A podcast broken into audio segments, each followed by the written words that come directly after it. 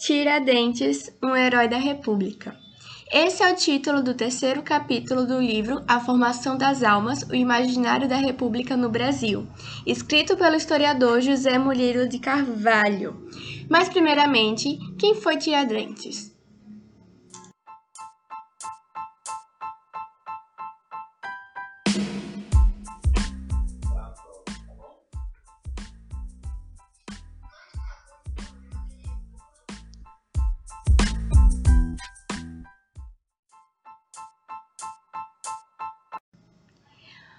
Bom dia, boa tarde ou boa noite. Vai depender do horário que você está ouvindo esse podcast.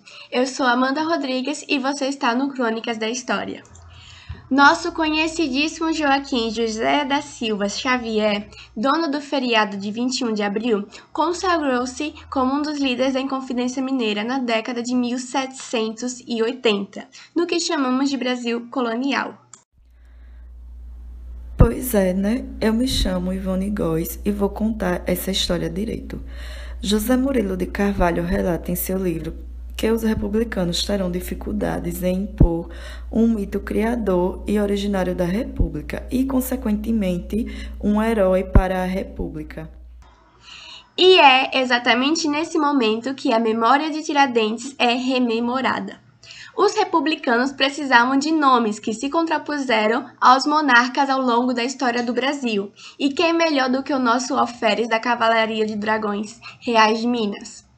Tiradentes, juntamente a outros inconfidentes, como proprietários rurais, comerciantes, intelectuais, clérigos e militares, revoltaram-se contra a coroa portuguesa pelos abusos de poder na cobrança de altos impostos nas minas de ouro. A coisa foi realmente feia. Não importava quanto ouro arrecadassem, para a corte portuguesa as minas eram infinitas, e se não se alcançava a quantia desejada era porque os mineradores estavam sonegando os impostos e assim lesando a real fazenda. Acabou que a conspiração foi descoberta, coincidentemente no mesmo ano que explodiu a Revolução Francesa na Europa.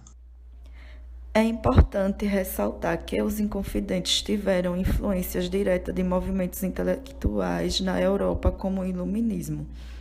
É nesse momento também que surgem expressões brasileiras como vai para o quinto dos infernos, em alusão à cobrança de um quinto de todo o ouro produzido naquelas minas. Joaquim Severo dos Reis, um inconfidente, em busca do perdão de altas dívidas, entregou todo o movimento e, por fim, Tiradentes foi enforcado, decapitado e esquartejado. Para que os súditos da coroa nunca se esquecessem da lição, a cabeça de Tiradentes foi encravada numa estaca e exposta em praça pública em Vila Rica, e seus membros espalhados pela estrada que levava ao Rio de Janeiro. É o que diz o historiador Lucas Figueiredo em seu livro Boa Aventura, a corrida do ouro no Brasil. Parece que a busca por um herói da República acabou tendo êxito que todos queriam. Como diz José Murilo, voltando para o período da República, o dia da execução de Joaquim José da Silva Xavier, o Tiradentes, 21 de abril, foi estabelecido como feriado e sua imagem passou a ser retratada, mitificada como a de Cristo crucificado, exaltando seu heroísmo contra os abusos de uma monarquia. É, mas não vamos viajar na maionese. Tiradentes era um alferes do exército. Ele era o de menor importância naquele momento, quando comparamos aos demais inconfidentes, que eram basicamente a elite da época colonial. Enquanto Tiradentes foi enforcado, os demais inconfidentes receberam perdão de Dona Maria I e foram exilados para colônias no continente africano. A pintura de Oscar Pereira da Silva, que idealiza o rosto de Tiradentes com cabelos longos e barba, é totalmente equivocada, já que naquele momento militares não tinham barba, muito menos longas.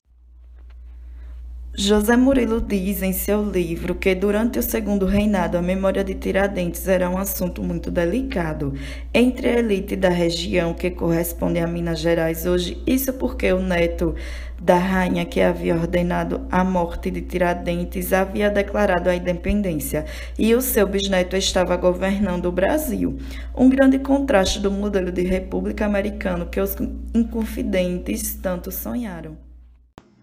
Como diria Carvalho, o segredo da vitalidade do herói talvez esteja, afinal, nessa ambiguidade, em resistência aos continuados esforços de esquartejamento de sua memória.